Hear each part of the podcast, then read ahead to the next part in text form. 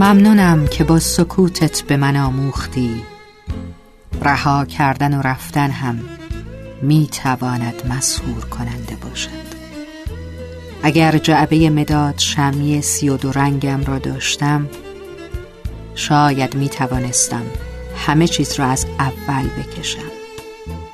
زندگی را جوری رسم می کردم که دلم می خواست آدمی که تمام زندگیش توی روابطش کلی جای خالی داشته. در نهایت جای خودش را هم خالی رها می‌کنه و